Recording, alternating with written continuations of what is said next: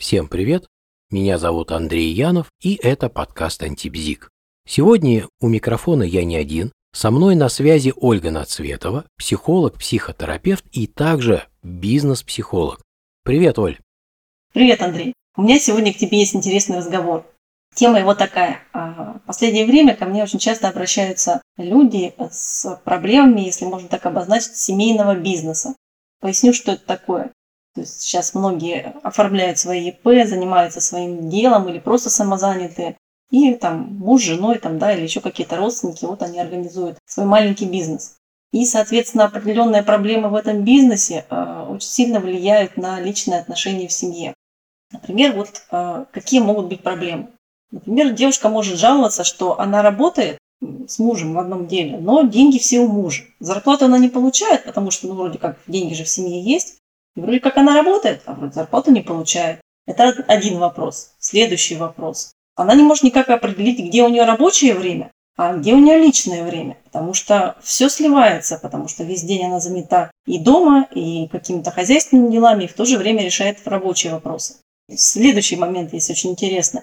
Когда вот ну, не хочется работать, да, и начальника над головой-то нет, никто по голове не даст, трудно себя заставить начать что-то делать. Особенно это если не что-то творческое и креативное, а такое рутинное, обычное, повседневное. Тоже с этим такая может быть проблема. Ну и, конечно же, конфликт интересов. Бизнес есть бизнес, и там бизнес-партнеры принимают решения определенные. Но кому-то это может не понравиться. И, соответственно, вот как раз именно этот конфликт, он и переносится в семью. Уже переход на личности идет. Что ты можешь рассказать по этому вопросу? Ну вот смотри, ты обозначила четыре проблемы, четыре вопроса. Три из них, как мне представляется, сто процентов про границы. Вот она работает, а где ее зарплата, она не знает. То есть на самом деле все э, смазано, все размыто и непонятно, где чье. Хотя у меня другой вопрос. А чем ей не нравится, собственно говоря, что это доход семьи, и а сколько ей надо денег на какую-то нужду, на какую-то потребность, для какой-то цели, она может взять э, деньги из э, вот этого общего дохода, что ей мешает так поступать.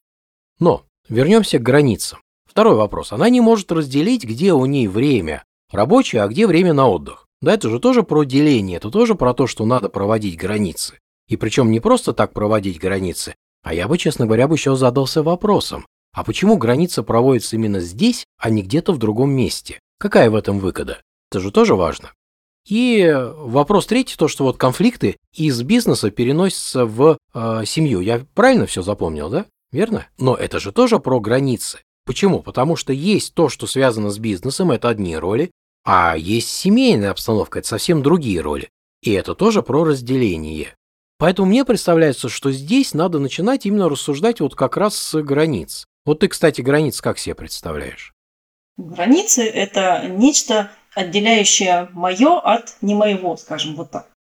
Ну, я обо обобщил и сказал, что границы – это критерий разделения любых сущностей. Это тот признак, по которому мы отделяем одно от другого.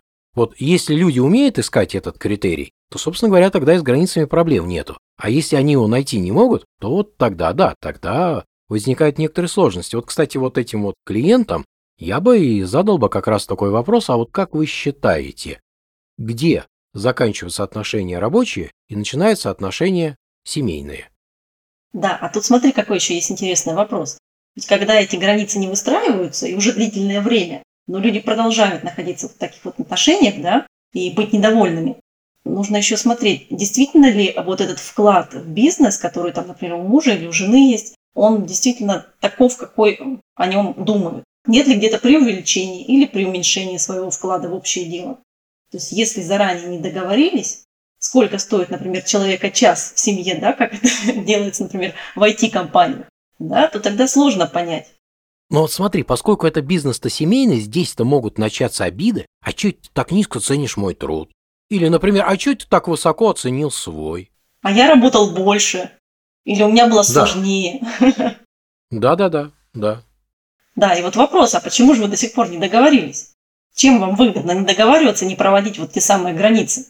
Ну, очевидно, вывод-то напрашивается один, что нужно договариваться, что называется, на берегу раньше, или, если уж вы с этим опоздали, или вообще, можно сказать, пропустили этот этап, то Теперь-то, если вы начнете договариваться, не факт, что бизнес сохранится. Может быть, как раз вот этот процесс разграничения, он как раз приведет к тому, что люди придут к выводу, а нужен ли он нам вообще. И вот, кстати, это же тоже очень важный вопрос. А зачем вы решили открыть именно семейный бизнес? Мне, например, совершенно непонятно, зачем это надо делать. Но это моя такая субъективная точка зрения. Вот, Оль, вот, вот может быть, ты ответишь на этот вопрос. У тебя есть какие-то соображения? Зачем нужно открывать семейный бизнес? Но для каких целей открывается вообще бизнес? Это для получения прибыли. Это единственная причина. Нет, для каких целей открывается бизнес, я понимаю. А зачем нужно открывать именно семейный? Вот, вот. это мне непонятно. А зачем нужно семейный? Ты понимаешь, здесь всегда хочется сказать, потому что. Потому что так удобно, потому что свои люди, потому что доверие, потому что всегда на глазах. Да? А вот для чего это, конечно, нужно, чтобы уже каждый разбирался сам. Я, честно э, говоря, могу согласиться с тем, допустим, я психолог, моя супруга психолог, и мы вместе, ну, открываем какую-то онлайн-школу, не знаю, тренингов, там, чему-то обучения. Мы тогда работаем в одном направлении. Но ведь такое редко бывает. Большей частью люди в семье, они разных профессий, но это просто статистика, это так. И вот как быть тогда, как распределить функции? Ты знаешь, на самом деле ведь э, очень много примеров можно найти, где люди, работающие, скажем так, в одной индустрии, да, но занимающиеся разными профессиями, нашли друг друга, создали сначала бизнес, а потом уже семью. Вот после того, как они вступили в брак, как они опять будут распределять свои роли, как смогут ли они опять отграничивать бизнес-процессы от э, личной жизни? Потому что если будет смешение, то будут взаимные претензии, и неминуемо ведь мы все так устроены, что регулярно наши желания, мнения, наши позиции, они вступают в конфликты с желаниями, мнениями, позициями других людей.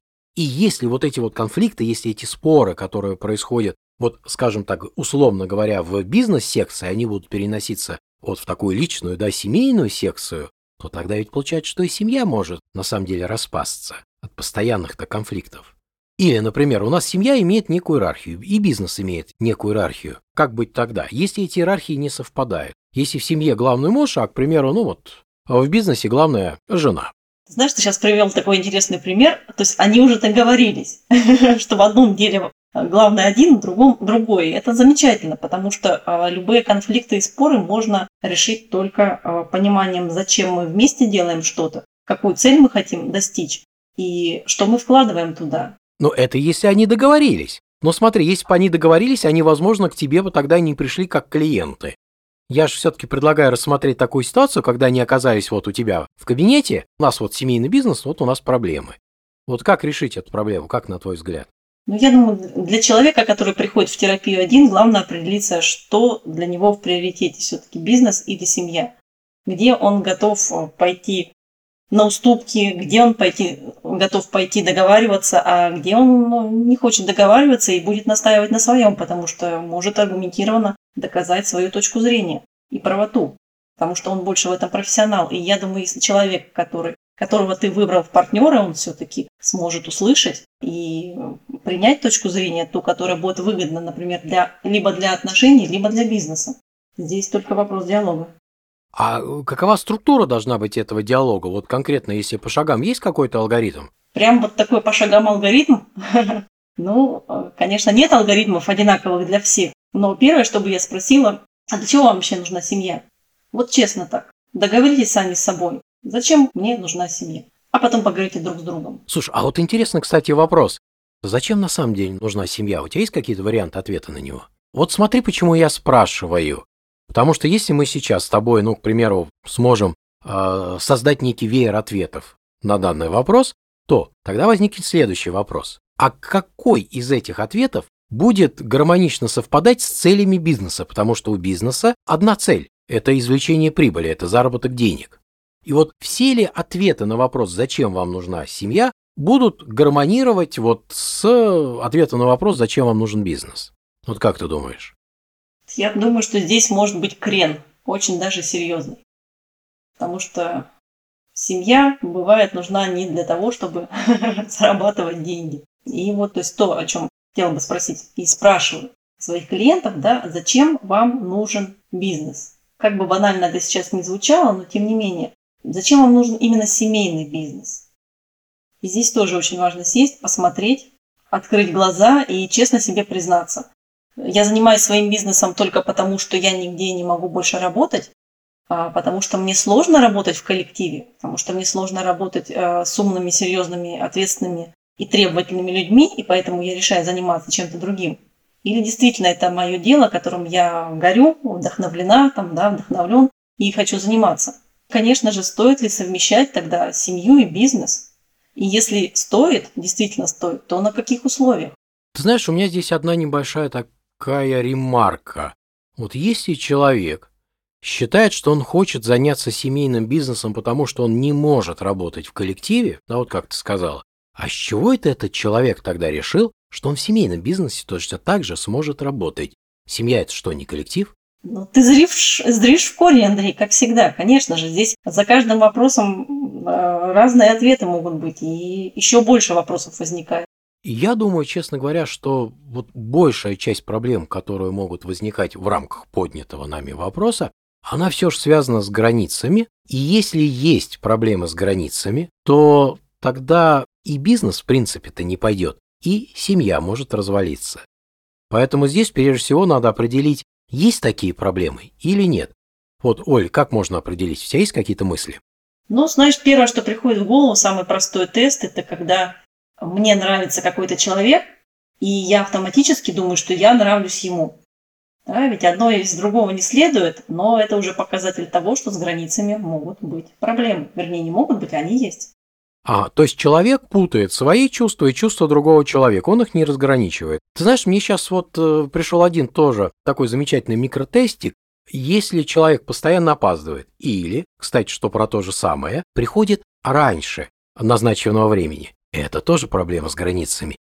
Знаешь, кстати, вот мне еще один пришел микротест такой в голову, и я его, честно скажу, я его спонтанно сейчас придумал, но мне кажется, он будет работать. Вот э, я думаю, что большинство людей, они любят музыку. И мы знаем, что минимальная единица музыки – это мотив. Да, это вот самая минимальная такая смысловая единица. И вот если в мелодии вы можете вычленять мотивы, то тогда, очевидно, вы можете проводить вот критерий разделения этой мелодии на мотивы. Вот, вот это вот тоже интересно, кстати, да, и упражнение, которое, в частности, поможет сформировать границы. Ну, по крайней мере, по касательной так. Не напрямую, конечно, но, тем не менее, это, да, может служить подспорьем. Да, согласна. Да, и что я хочу сказать, Андрей. А, если кто-то из наших слушателей сейчас обнаружил, что у них как-то с границами не очень, то я думаю, что стоит, наверное, обратиться к специалисту. Потому что заниматься самолечением – это как вот ставить самому себе пломбу в зуб. Да, то есть сложно, больно и невозможно. А есть специально обученные люди, которые помогут освоить вот эту именно технологию, наработать навык выстраивания границ. У меня есть еще альтернативное предложение. Если люди не хотят обращаться к специалисту, ну а на самом деле зачем, то, собственно говоря, тогда просто не надо открывать семейный бизнес, и все будет хорошо.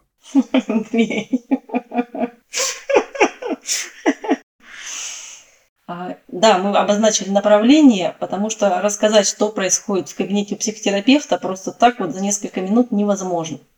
Это целый процесс. Я с тобой, Оль, полностью согласен, это на самом деле так. Но мне представляется, по крайней мере, мы обозначили некий вектор направления, в котором люди могут что-то сами домыслить или, по крайней мере, предостеречься. Они уже знают, какие подводные камни их могут ждать на пути, если они собираются вот открыть этот самый семейный бизнес. И, собственно говоря, здесь только один камень, хотел сказать, но на самом деле их два. Первый – это вопрос границ, потому что если их нет, на самом деле будет очень сложно отделить то, что связано с семьей, от того, что происходит вот в а, деловой сфере. И второе – это ответ на наш, кстати, любимый психотерапии вопрос «Зачем вам это надо?». Я думаю, что, в принципе, на этом мы тогда, наверное, с чистой совестью можем завершить сегодняшний диалог. Да, согласна с тобой. Ну что же, всем тогда хорошего настроения и хорошей погоды. У нас, кстати, за окном сейчас дождик идет. У тебя, у тебя идет дождик, Оль? Да, у меня идет дождик. Ну что же, тогда солнце, ясного неба и отличного настроения. Всем всего хорошего, всем пока. Пока-пока.